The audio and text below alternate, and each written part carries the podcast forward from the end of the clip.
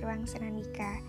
Ya, di podcast episode kedua ini aku bakal bahas satu topik Yang terinspirasi dari materi kuliahku Yang menurutku cukup menarik buat dibicarakan. Uh, Beberapa mata kuliah di semester 5 ini Bisa dibilang emang lumayan menyenangkan dan mengasyikan Selain relate sama keseharian Di semester 5 ini banyak hal-hal baru yang aku dapatkan Dan itu semua bermanfaat buat kehidupan aku sekarang ataupun ke depannya insya Allah. Uh, salah satunya yaitu mata kuliah perilaku organisasi. Jadi di matkul PO ini aku belajar bagaimana memahami perilaku baik individu maupun kelompok dalam sebuah organisasi keragaman dalam organisasi kepribadian dan nilai, persepsi dan pengambilan keputusan, dan masih banyak lagi ya tentunya. Tapi ada satu topik yang menurutku paling menarik dan topik ini yang bakal aku bahas di podcast Ruang Sandika episode kedua yaitu tentang emosi dan suasana hati. Aku baru baca dua buku sih, buku PO-nya Stephen Robbins sama Emotion teorinya Jean Paul Sartre. Uh, jadi mungkin kita langsung masuk ke topik emosi dan suasana hati ya. Jadi apa sih yang dimaksud emosi dan suasana hati itu? Apa sih? Apa sih? Sih lebay. Oh, jadi kalau di, jadi kalau di bukunya Robbins itu disebutkan ada tiga macam nih ya. Yang pertama afeksi. Jadi afeksi ini perasaan yang dialami orang, uh, dialami seseorang meliputi emosi dan mood. Nah, emosi sendiri ini merupakan merupakan apa ya? perasaan intens yang diarahkan pada seseorang atau sesuatu. Nah, biasanya emosi ini disebabkan oleh sesuatu hal yang jelas atau spesifik, dan biasanya pun diikuti oleh ekspresi wajah yang jelas. Jadi, kalau kamu sedang emosi pada seseorang atau sesuatu hal, itu bisa terlihat banget dari ekspresi wajahmu. Uh, misalnya, kamu lagi sedih nih, kamu akan menggambarkan kesedihanmu itu dengan ekspresi wajahmu yang cemberut. Mencucu. Aduh apaan sih kok bahasanya mencucu ya? Ya semacam itulah ya. Atau kamu misalnya lagi bahagia ekspresimu sumringah senyum terus sampai pipimu kram atau sampai gigimu garing karena keanginan terus. Uh, atau semacam itulah ya guys. Sedangkan kalau suasana hati atau yang sering kali kita sebut sebagai mood penyebabnya ini uh, gak jelas dan biasanya mood ini bertahannya atau durasinya lebih panjang daripada emosi, lebih lama daripada emosi. Gitu. Namun, namun ada kalanya emosi itu dapat berubah menjadi mood. Nah, hal ini bisa terjadi pada saat kita kehilangan fokus terhadap objek yang membuat kita emosi atau uh, hal yang memulai perasaan itu.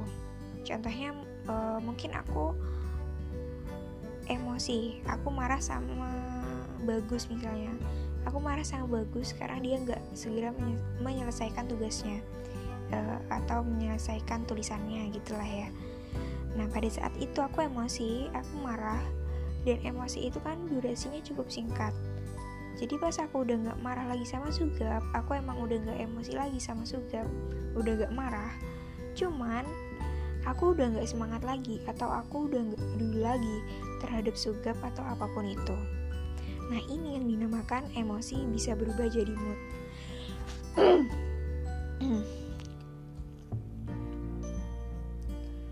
Terus uh, apakah emosi itu bisa membuat kita nggak rasional uh, mungkin kita sering dengar itu ya. Kalau kamu lagi emosi nih makanya kamu gak rasional gitu. Kita sering dengar itu pasti. Nah kalau Sagan bilang sih saat kita memiliki emosi-emosi yang kuat kita itu bertanggung jawab karena kita membodohi diri kita sendiri. Ya jadi bisa dibilang emosi dan rasionalitas itu saling bertolak belakang. Dan jika kalian emosi uh, sering kali kalian pun akan bertindak atau mengambil keputusan yang tidak rasional. Contohnya nih ya, misal kalian lagi berantem sama uh, mas pacar atau mbak pacar, kalian emosi nih, terus kalian seenaknya jeplak, oke okay, kita putus saja, bye, thank you and sorry. misalnya seperti itu dan setelah beberapa detik menit jam hari uh, berapa purnama berganti kalian sadar bahwa jeplakanmu itu mau ngasal jeplak orang dipikir sih nah ini mungkin yang dinamakan emosi dulu menyesal kemudian ya. Gitu guys. Mungkin mungkin jutaan orang tidak menyadari dari mana sih asal emosi dan mood ini ada yang nggak tahu? Ada yang ada yang nggak tahu? Ya apa sih? Ada yang tahu nggak uh, emosi dan mood ini tuh asalnya dari mana? Dari Jember. Dari Lumajang dari Malang dari sidoarjo. Jadi uh, sumber emosi ini banyak ya. Bisa jadi uh, dari kepribadian bisa dari waktu. Maksudnya dari waktu itu uh, bisa seperti kamu manusia pagi hari siang hari sore hari atau malam hari sih. Kan ada tuh biasanya orang yang moodnya baik pas pagi atau jelek pas pagi atau good moodnya pas malam karena dia manusia malam. Uh, contohnya aku ya meskipun aku agak random serandom arah terbang ke Jawa sih tapi seringnya mood baikku itu pas malam atau lebih tepatnya dini hari atau lebih tepatnya lagi sepertiga malam guys. Gitu kemudian pas uh, weekend. Nah emosi dan mood positif ini sering kali datang pas weekend. Cuaca juga bisa. Saat lagi panas 38 derajat misalnya. Kamu gak hanya gerah body tapi kamu juga gerah hati. Sedangkan saat hujan kamu akan berubah menjadi manusia sendu dan ikut menangis bersama hujan karena ingat mas mantan. Bercanda guys bercanda. Uh, dan emosi ini juga bisa berasal dari tingkat stresmu bisa berasal dari jam tidurmu dari umur dan jenis kelamin. Ya ya ya. Bicara jenis kelamin. Mungkin ya mungkin. Banyak yang bilang kalau cewek ini lebih emosional dari cowok. Ya emang bisa dibenarkan sih kalau cewek ini lebih emosional dari cowok tapi kalau emosional ini dikaitkan dengan statement bahwa cewek pakai hati atau perasaan sedang cowok pakai otak atau logika. Sorry to say ya aku kurang setuju. Karena baik cewek maupun cowok ini sebenarnya sama-sama pakai otak bre. Ayolah. Otak. Nah kenapa uh, bisa dibilang si cewek ini lebih emosional sama oh lebih emosional daripada cowok nah ini ada perbedaan struktur otak antara kepunyaan si cewek sama si cowok. Jadi perbedaan struktur otak inilah yang menyebabkan si cowok ini kurang empati abai terhadap perasaan orang lain dan tanda lain seperti kurangnya rasa penyesalan atau rasa bersalah. Intinya kurang peka lah ya. Ya kalian mungkin bisa baca sendirilah uh, penelitian yang dilakukan Amanat Geo Indonesia kalau kepingin lebih jauh tentang ini gitu. Terkait sumber emosi dan mood udah dibahas. Terus apa lagi ya? Hmm, oh ya itu. Bagaimana sih kita mengatur emosi? Nah ada tiga. Eh ya ada tiga. Ada tiga cara kita bagaimana cara kita mengatur emosi. Yang pertama adalah dengan acting iya guys acting. Jadi ada dua jenis acting yaitu surface acting dan deep acting. Acting permukaan dan acting mendalam. Contohnya nih surface acting itu misalnya aku baru putus ambil mas pacar. Katakan aku isi dalam mas ambiar ya.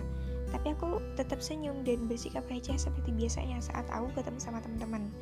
Jadi apa yang aku tampakkan di luar berbeda sama yang ada di dalam.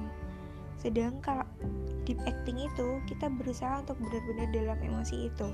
Misal ada teman curhat sama kita, sedih-sedihan. Nah, kamu mencoba untuk memodifikasi perasaanmu untuk lebih empati terhadap temanmu itu. Gitu uh, pengaturan emosi yang kedua yaitu pengungkapan pengungkapan nah ini nih ini pengaturan emosi yang sering kali aku gunakan tapi pada pengimplementasiannya harus hati-hati karena mengungkapkan sesuatu ini dapat menyinggung perasaan orang lain. Dan apakah mengungkapkan emosi ini dapat membantu pengungkapnya merasa lega atau lebih baik? Nah itu tergantung sama respon pendengar. Kalau respon pendengar itu jelek atau gak sesuai ambil ekspektasi uh, si pengungkap ya ambil guys. Bukannya malah lu happy malah emosi dan moodmu itu lebih buruk. Ya ini sering banget terjadi sama aku. Uh, bisa dibilang aku itu adalah tipe orang yang emang gak bisa menumpuk sesuatu hal yang mengganggu di pikiran terlalu lama. Jadi aku akan mengungkapkan pada orang yang bersangkutan entah itu emosi positif ataupun negatif. Pengungkapan rasa marah, kecewa, sayang, cinta atau apa pun itu dan aku pun pernah berada pada posisi pengungkapan yang aku lakukan itu tidak direspon dengan baik atau gak sesuai sama ekspektasiku. Perasaan lega tetap ada, tapi ambiarnya pun juga ada. Seringkali dengan pengungkapan emosi ini aku kehilangan satu persatu orang yang ada di dekatku. Tentu ini menyedihkan dan menimbulkan gejolak batin ya. Jadi kamu uh, dihadapkan oleh dua pilihan, memilih antara pengungkapan atau kehilangan. Eh, ya ngono sih. Jadi nek kamu mengungkapkan risikomu ya kehilangan. Nek kamu gak mengungkapkan ya risikomu uh, kamu bakal kepikiran terus dan itu bakal menyiksa banget gitu loh. Kemudian pengaturan emosi yang ketiga adalah mengubah perasaan dalam mengubah emosi ini kita membutuhkan usaha. Usaha ini bisa melelahkan ya. Dan kadang-kadang mencoba untuk mengubah emosi ini sebenarnya membuat emosi itu lebih kuat. Contohnya mungkin jutaan orang pernah berada di posisi ini. Hmm, misalnya, saat kalian berusaha untuk uh, move on dari mantan, dan kalian berusaha melupakan mantan dengan sekuat tenaga dan pikiran yang kalian punya, bukannya lupa, kalian malah ingat terus. Karena karena nama dan bayang-bayang mantan, mantan dan mantan terus ada dalam pikiran saudara-saudara semua kita sedang berusaha untuk mengubah, melupakan, tapi secara tidak sadar kita ini masih fokus pada hal yang ingin kita lupakan tersebut.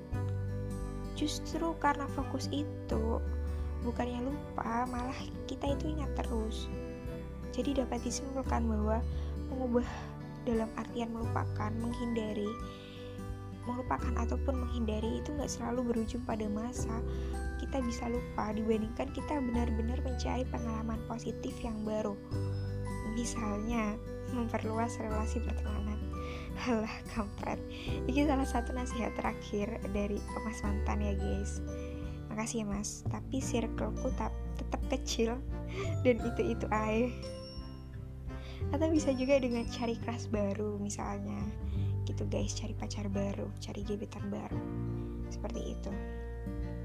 Secara gak langsung kan kalian bakal lupa tuh sama si mantan. Seperti itu.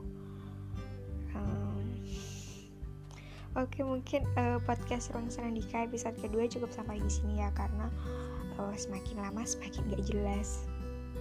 Dan terakhir yang aku mau sampaikan emosi itu adalah cara bagaimana kita memahami dunia Kesadaran emosional adalah kesadaran atas dunia.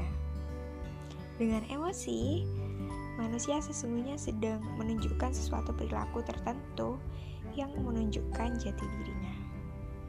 Oke, okay, see you on uh, next episode. Bye bye.